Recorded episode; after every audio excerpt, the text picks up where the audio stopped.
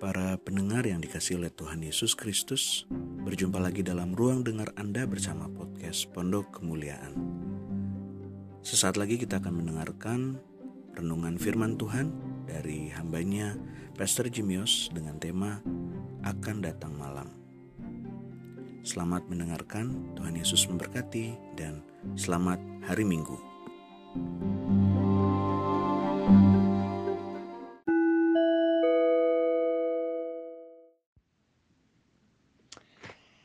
Minggu ini uh, untuk ibadah di rumah, uh, kita mau renungkan dari Injil Yohanes pasal 9 ayat 1 sampai 12. Uh, di mana kita lihat Yesus dan murid-murid lewat orang buta dan apa yang terjadi. Kita baca ayat uh, 1 sampai 3 yang pertama. Yohanes 9, 1 sampai 3. Waktu Yesus sedang lewat, ia melihat seorang yang buta sejak lahirnya. Murid-muridnya bertanya kepadanya, Rabi atau guru, siapakah yang berbuat dosa? Orang ini sendiri atau orang tuanya? Sehingga dia dilahirkan buta. Jawab Yesus, bukan dia dan bukan juga orang tuanya, tetapi karena pekerjaan-pekerjaan Allah harus dinyatakan di dalam dia. Waktu Yesus dan murid-murid lewat, orang buta ini, sepertinya dia terkenal. Karena murid-murid tahu dia buta sejak lahir. Jadi dia mungkin selalu ada di situ, dikenal orang, mungkin dia minta uang waktu orang lewat Uh, dan ini membuat murid-murid tanya Yesus, kenapa dia buta? Manusia selalu mencari penjelasan tentang peristiwa sesuatu, tentang penderitaan, tentang sesuatu yang di luar dugaan, yang tidak diharapkan. Jadi, uh, kita mau tanya COVID ini, uh, banyak orang tanya, kenapa ada coronavirus ini? Kenapa ada ini hukuman uh, dari Allah? Banyak orang tanya-tanya, why? Kenapa? Sama, ini bukan hal baru. Di Papua eh, orang meninggal, kenapa orang ini meninggal? Atau dosa apa yang menyebabkan sakit ini? Selalu ada pertanyaan seperti itu. Sampai orang Farisi, orang agamawi, waktu Yesus uh, ada di bumi ini, mereka selalu buat penjelasan terinci. Ya, uh, orang ini dosa, orang tua dosa. Mereka bikin banyak uh, teori tentang asal mula penderitaan atau malapetaka. Tapi Yesus tidak ikut jalan pikiran mereka. Ayat 3, uh, dia ini bukan pikiran yang dikatakan penderitaan ini ada hukuman dari Tuhan atas kesalahan, Yesus tidak ikut itu. Ini untuk kemuliaan Tuhan, ini untuk peluang, pintu untuk Tuhan dinyatakan sudah datang. Dan saudara kita harus pegang ini dan terus membaca ayat-ayat berikut ini bahwa COVID ini tidak akan menghambat kami. Ini peluang dari Tuhan. Tidak ada yang mengejutkan Tuhan. Uh, ini bukan salah manusia atau sesuatu Tuhan izinkan. Semua yang terjadi di bumi ini harus lewat saringan kehendak Tuhan. Dan Tuhan izinkan ini datang supaya ada kesempatan, peluang. Uh, jadi uh, kita mau teruskan. Uh, mungkin sebelum saya baca yang ayat 4. Uh, kesempatan ini untuk kita perlihatkan Tuhan kepada dunia yang tidak lihat dia. Respons saudara dan saya di dalam serangan wabah COVID ini harus beda supaya kita perlihatkan Tuhan, perlihatkan iman, pamerkan Tuhan. Mungkin itu istilah yang kita harus pakai. Seperti pameran di Expo dulu, sekarang kita pamerkan Tuhan. Dalam sikap kita pribadi di tengah-tengah wabah ini kita pamerkan Tuhan. Ini tidak harus di muka banyak orang, ini bisa di rumah, bisa di Facebook, bisa di telepon, bisa dengan tetangga di keliling rumahmu. Pamerkan Tuhan, sikapmu beda dengan orang lain. Menolong orang lain untuk melihat ada jalan di atas. Kita dalam COVID ini, ini munculkan dari hati manusia hal yang baik dan hal yang tidak baik. hal yang baik, banyak yang menolong, bantu, yang susah. Hati yang tidak baik, ada yang manfaatkan kesempatan untuk beruntung sendiri. Kalahkan orang lain supaya mereka beruntung. Memang selalu begitu. Kita mau orang melihat jalan di atas. Kita pakai jalan yang lebih di atas orang lain dan memperlihatkan itu kepada orang. Jadi ayat 4 kita baca, uh, kita harus mengerjakan pekerjaan dia yang mengutus aku selama masih siang. Akan datang malam di mana tidak ada seorang pun yang dapat bekerja. Kerjalah selama masih siang. Malam di sini artinya akhir dari waktu peluang. Kesempatan sudah lewat, itu malam. Malam akan datang, tapi ini siang hari, ini masih bisa kerja, masih, tapi malam ke, ke, akhir pada kesempatan, peluang akan datang.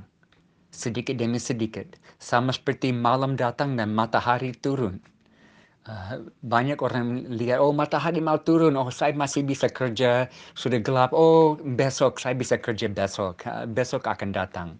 Tidak tentu besok akan datang. Mungkin matahari turun dan itu terakhir. Uh, selalu kita tunda.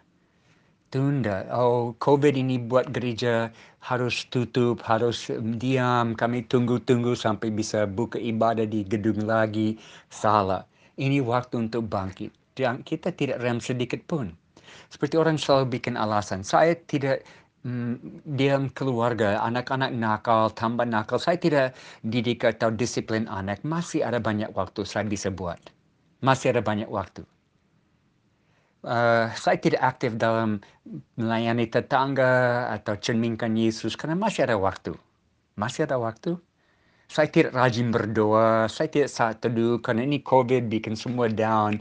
Nanti semua selesai saya bisa bangkit dalam doa. Masih ada kesempatan? Oh, saya tidak ampuni orang itu sakit hati saya masih memelihara. Ini nanti ada waktu untuk beresin. Apakah pasti ada waktu? Oh, saya uh, tidak bersaksi. Saya ada kesempatan minggu lalu bicara tentang Tuhan dengan orang itu, tapi saya tidak pakai. Ah, masih ada banyak waktu. Masih ada. Jangan tunda pada waktu yang lain. Karena kita tidak tahu waktu lain akan terjamin. Ini jam berapa? Ini jam kerja. Tidak ada yang bukan jam kerja. Jangan terikat dengan orang-orang yang tidak tahu jam-jam ilahi. Ini waktu kita kerja bagi Tuhan Walaupun lockdown, kita tetap kerja bagi Tuhan. Ayat 5. Uh, selama aku di dalam dunia, akulah terang dunia. Kesempatan untuk meresponi Tuhan terbatas. Yesus tidak bermaksud bahwa waktu dia di dunia terbatas. Dia bermaksud bahwa terang Tuhan akan datang ke dalam hidup kita satu saat untuk membuka mata dan hati kita dan pada waktu itu kita harus jawab, meresponi Tuhan waktu terangnya datang. Ada waktu tepat untuk percaya Yesus. Waktu dia mulai bicara kepada hatimu, itu waktu harus meresponi.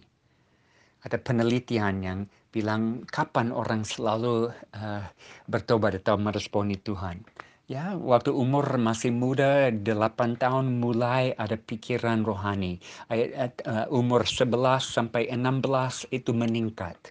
Umur 16 sampai 20 menurun sedikit. Umur 30 di atas mulai berkurang banyak karena sibuk dengan keluarga. Jadi uh, waktu teenager waktu 16, 12 sampai 16 itu waktu banyak minat rohani. Kita tahu dalam bulan terakhir ini Ramadan banyak orang uh, berminat, banyak pembicaraan dengan orang yang uh, tanya hal-hal rohani. Uh, di internet orang yang bikin medsos bilang satu bulan terakhir ini tiga kali lipat pertanyaan rohani di internet. Wow, ini waktu Tuhan banyak yang terbuka. Kalau kita bangun hubungan dengan tetangga, tiap-tiap hari mungkin jalan keliling room, uh, di, di halaman atau di perumahanmu, ketemu orang ngobrol, ini waktu Tuhan. Uh, saudara bisa dipakai Tuhan di situ. Dan ayat-ayat terakhir 6 sampai 12, setelah Yesus mengatakan demikian, ia meludah ke tanah, mengaduk ludahnya dan bikin uh, tanah, uh, dengan tanah, lalu oleskan itu di mata orang buta tadi dan berkata, pergi basuhi dirimu dalam kolam Siloam. Siloam artinya yang diutus. Uh, maka pergi orang itu dan dia basuh diri dan kembali dengan mata sudah melek, sudah buka. Tetapi tetangga-tetangga mereka uh, pikir, oh ini kami tidak tahu ini, ini orang pengemis kah? Bukan dia, ini orang lain. Dan mereka berkata, benar ini orang? Uh, yang lain bilang bukan dia, tapi rupa dengan dia. Uh, dan ada yang lain bilang benar itu dia. Kata mereka kepadanya, bagaimana matamu menjadi melek? Jawabnya, Orang yang disebut Yesus, ia mengaduk tanah, mengoleskan di mata saya dan berkata kepadaku, pergi ke Siloam dan basuh dirimu. Lalu aku pergi dan sesudah dibasuh dirinya, saya melihat. Lalu mereka katakan, di mana dia? Dan orang ini bilang, saya tidak tahu. Jadi cara yang Tuhan kerja tidak selalu sesuai dengan harapan manusia. Dan sekarang uh, Tuhan bekerja dengan cara yang kita tidak mengerti dengan lockdown ini. Jangan pikir oh semua harus rem, tapi ini semua meningkat. Kesempatan bangun hubungan, kesempatan ketemu orang baru, kesempatan bicara tentang Tuhan, kesempatan untuk melihat respons dengan cara yang kita tidak bayangkan, kesempatan untuk minta campur tangan Tuhan. Mungkin ada tetangga yang sakit, doakan dia. Ada yang dalam kekurangan, bantu dia dan ini membuka hati, membuka mata. Inilah kesempatan. Mari kita ambil ini, uh, melihat malam akan datang, tapi ini masih siang. Dan kita tidak bisa tunggu berapa bulan lagi, berapa minggu lagi, tunggu lockdown selesai. Tidak. Ini jam kerja, ini jam terbaik untuk melayani Tuhan. Tuhan berkati hari, hari minggu ini.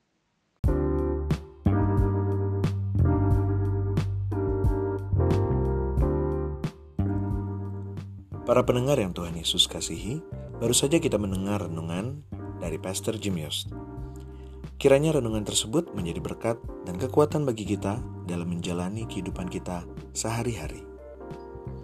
Jangan lupa ikuti sosial media kami di Instagram di @pokem Sampai berjumpa di podcast berikutnya. Tuhan Yesus memberkati.